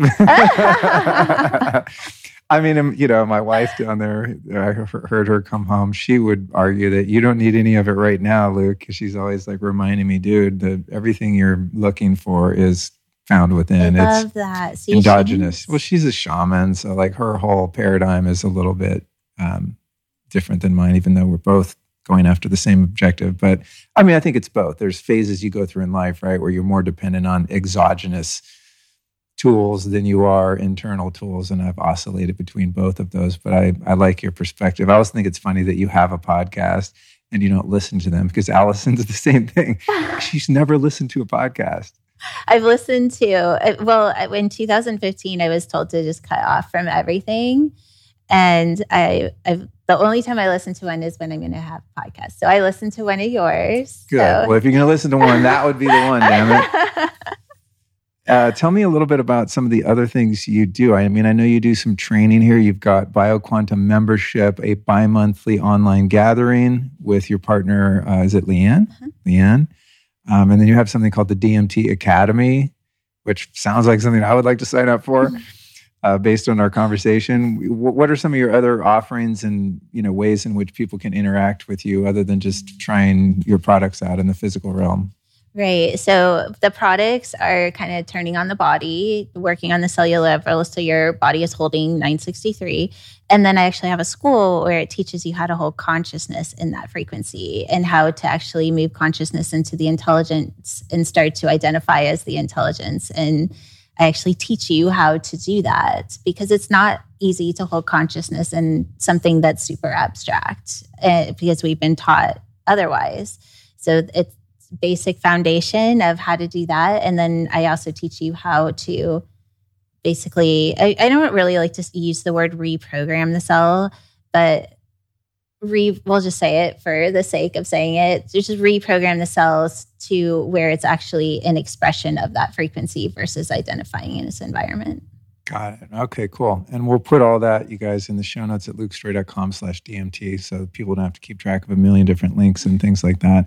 Uh, you have an upcoming event here i have in my notes the dmt ascension journey september of this year which we're in now through january of 24 is that an ongoing so that Online is event? the journey I was telling you about. Oh, yes. that you're just going on on your own. So I'm going on. I'm doing it on my own. Okay. But I'm. So what I'm doing is I'm recording, and when this goes live, I'll only be a little bit into it. So you're and people can join at any time. It's all okay. recorded. So I'll be recording. I'll be basically hiking in and going to some remote places, finding certain vortexes that are holding a frequency of identical to the code. So I'm going to do 12 different ones. And once I find it, I'm going to neutralize the space so that the body is isn't needing anything outside of itself. So how we're dependent on the earth and the air and all of these different things, I'm going to be coding through the vortex to basically through my DNA into the vortex to neutralize it so it goes into a certain space of neutrality so that there's no separation between the body and the earth and by doing that, you're also turning on the body so it's holding 100% of that one code. So I'll be going to 12 different places. I'll be recording myself doing the actual coding. And then I'm going to be holding live reflection calls afterwards. So once everybody gets the recording and does the activation on themselves and are coding the Ormus and coding their body to have that frequency as well, we're going to meet live and talk about what their experience is and any information that they're getting through the intelligence that's turning on and that sort of thing. So it'll be a lot of fun. What a trippy life you have. I love it. it's, it's got to be good, it's right? Fun. it's fun. I love it. Yeah, I'm just picturing you like out in the woods looking around for the vortex. Have my bear spray. yeah, yeah, totally. How how did you uh determine the exact locations of where you're going, or are they predetermined, or are you figuring out as you go? They're pretty determined. So, you know, at, at one point, I knew that come October 1st that I was going to be a nomad. I just knew it. So I started giving away my stuff. I was ending everything at that point. And I thought I was actually going to come down to Austin. I had I actually rented a place and everything because I just was like, oh, I'll go down there. There's a lot of people there kind of like me there. And just a few weeks ago, I started having visions of myself going to these different areas. So I started writing them down. And I was like, oh, well, maybe I'll go here. And I started writing them all down. And then uh, I started getting visions of my friend Rob. I still have his ashes. And he started showing me that I was going to actually put his ashes in all these locations. And so by the time I got it done, I kind of marked it all out and I was looking at it. I was like, this is really interesting. It because uh, it made a heart exactly oh, the way wow. I was. Like facing the map. Yeah, so it was in the United States, and it made a heart out of all the places I was going, except for one that was in the middle. And that's when I was like, oh my gosh, this is the heart of the dove. So I don't know if the people that know the book of the Keys of Enoch, but there's a whole thing about the, the return of the dove. And I honestly don't really resonate with the book, but my friend Rob did. I actually read it to him when he was dying. And I had a dream where I was supposed to return to the heart of the dove. And the middle spot is actually where I was born. No way. Yes. Trippy. I know. Fascinating. No, You can't make this stuff up. Like, it's just so fun. the best things in life can't be made up because they're too they're just too crazy. You couldn't make it up. Do you think that um, something I've been kind of playing with in, in, around incarnation? My sort of worldview or philosophy is that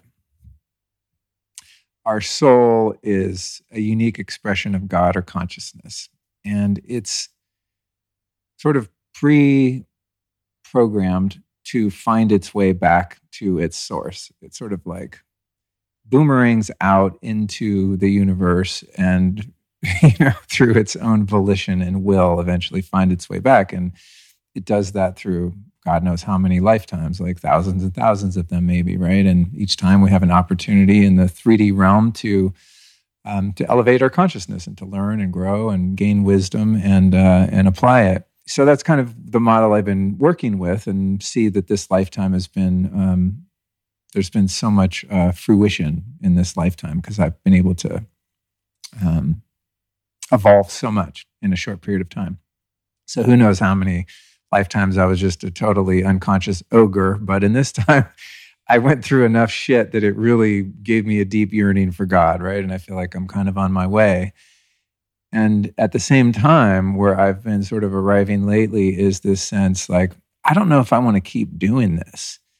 You know, like I, I don't I don't know if I want to keep coming back here. I feel like maybe this is it. Maybe this could be the one, and then I can go be of service in the celestial realms or wherever we exist when we're not in this body. You personally, where are you on that journey? Provided you even understand or fit in that kind of worldview yourself, do you want to keep coming back here or do you want to make this one your last trip? I think, okay, so first of all, I'm pretty positive because I can literally remember when I was born knowing it was the first time. Really? Yes. And I knew it was the last time too. Oh, one time shot. Yeah, one time. So I don't know how I remember that, but I do. But I think you're right. I actually feel like this is going to be the last for a lot of people because people are waking up enough that they realize that the life and death cycle is actually a hoax and that it isn't even supposed to be the way that we evolve consciously because what's the point? It doesn't even make sense. If you really step back and you're like, let's just put everybody in these little matrices because when they're not in that form, they're actually source so it's either your source or you're in this existence that we're existing now. And then how conscious we are within that existence will be our experience of that. And then we'll come up with all these different stories of why is it this and why is it this and oh, is this past life? And I honestly, all the stories, the whys, they got to go. It's like you're either experiencing your programming or you're experiencing the intelligence of source. Let's just cut all all the bullshit and just know which one you're in. And once you know that, you can make the choice of either this or this. It doesn't have to be hard. All of the past lives and all these different things, it's just a bunch of stories to entertain the ego of why you are the way you are. Who cares? Because why you are the way you are is your programming. This is the only thing that's real. It's interesting you describe it as a hoax because I I don't know, lately I've been getting a sense that it's possible that on the other side, in some of the astral planes that one might pass through when you leave the body, that there could be tricksters in there that dupe you into coming back, go toward the light, right? To keep us imprisoned in the cycle of mm. reincarnation and sort of dupe us into thinking that that is the path of evolution and the only path of evolution. So we're like, dur, dur, dur, dur, okay, I guess I'll go back to another body and do it again. but that there could be on those realms some level of deception that we're not aware of. You know, it's so interesting that you said that about the light because that was the the one actually the first message that Rob gave me is don't go to the light. He said go to the darkness because if you think about the color black, it's ev- it's every color. And light is the reflection and that's what we're moving out of. We don't want to be in reflection anymore. We want to be in expression. We want to be all that is. So it only makes sense that we would go to the darkness that's interesting wow that's deep damn that's super deep yeah never thought about it like that because we always frame the, the light as illumination and knowingness, right? And that the darkness is kind of an unknown void, and there's an emptiness there, and there's a fullness to the presence of light.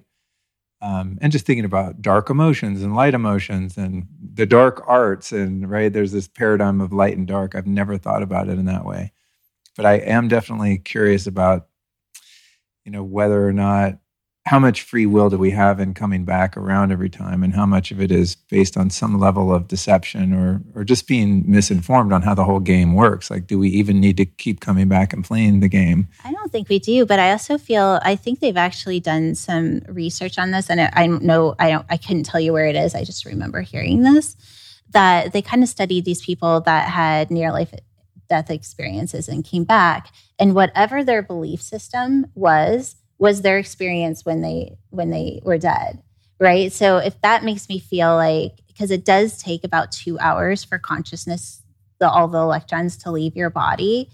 And so that makes me feel like that that until all of the electrons are gone and you're completely emerged back into source where we could have the illusion that something else is going on, right? But eventually the electrons are going to hit source and that's going to happen. That's going to, I'm just going to, that's what I'm going to say. That's what I'm, I'm, I would much rather believe that than have a fear that, oh, I'm going to leap back because clearly that hasn't happened yet. Yeah. Some traditions hold that it takes three days for you to fully leave the body. Have you heard that? I haven't, but I would, yeah. I would, I would back that up too, for sure. Yeah, the way that uh, I've set up my trust and you know will and burial um, request is that that I'm kept in the house for three days and not put in a fucking morgue or on some in a you know like refrigerator. I'm like I'm not having that. I don't know why. It's just my intuition. I don't even know what if it's Hindu or where that tradition comes from exactly, but it's just when when I was put in the position to you know adult and lay these plans out and create a plan to make life easier, hopefully on the people that are left here. Um, I just knew there's no way I'm going to be put anywhere for 72 hours. I love that. Yeah, I'm, I'm going to do that too. I, but I'm really hoping that I'm actually going to send the body in this lifetime. So it sounds like you might.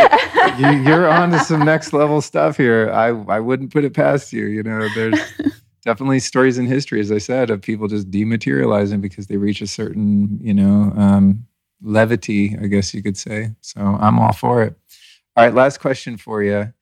And it, it, you might not even have an answer because it seems like you've just been kind of navigating your own path for a very long time and have not really subscribed to following other people and things like that. But um, could you name three teachers or even teachings or philosophies that have influenced your life and your work that you'd like to share with us? Obviously, Eva, the Lakota I worked with, Eva White Desert Eagle was her name.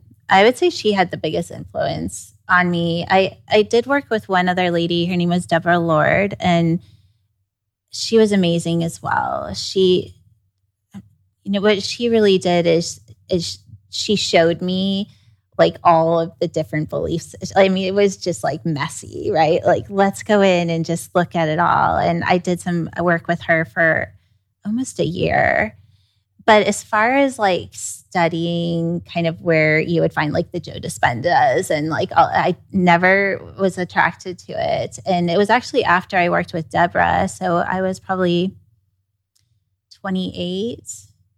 I knew just cut it off. Like just start doing your own thing. And I did, you know, and I would read books here and there and do some different stuff, but not very often. I think I just always knew that the only way we're actually going to find something new is to, to, to, like listen to something that's not already out there. Yeah, makes sense. I mean, maybe that would be the defining characteristic between a seeker and a finder. there's a point at which hopefully you find what you're looking for and just keep going deeper into that. You know? so I, I respect that. And I'm going to let you off with two because you. Uh, I would really have to rack my brain. it's all, it's all, it's just a tradition on the show. I think I've forgotten it a couple times over the seven or eight years or however long I've been doing this, but um, it's always a question I love to ask because you you know you talk to someone who has hopefully some expertise and wisdom to share, and I'm always curious, like, well, that's cool, but like, who came before you? You know what I mean? And that's um, I think I just started doing it when I when I started the podcast, and I for some reason just never stopped. I think it's a great but question. I'll I'll take your two, and we'll go from there. Well, thank you so much for joining me today. This has been really fun. I knew we were going to have a wild ride, and uh, that proved to be the case. So thank you. well, thanks for just being so open and relaxed. It's so nice having conversations with people that are open to talking about things that may be challenging for people to hear. And you know, I have a saying where I just straight up am not here to make people comfortable and I own where I am and I love it. And if you resonate with it, I, I love it, right? It's like let's have fun and just see how far we can go. But it's not about trying to change anyone's beliefs. It's just sharing my truth. And thank you for letting me do that. 100%. Bye.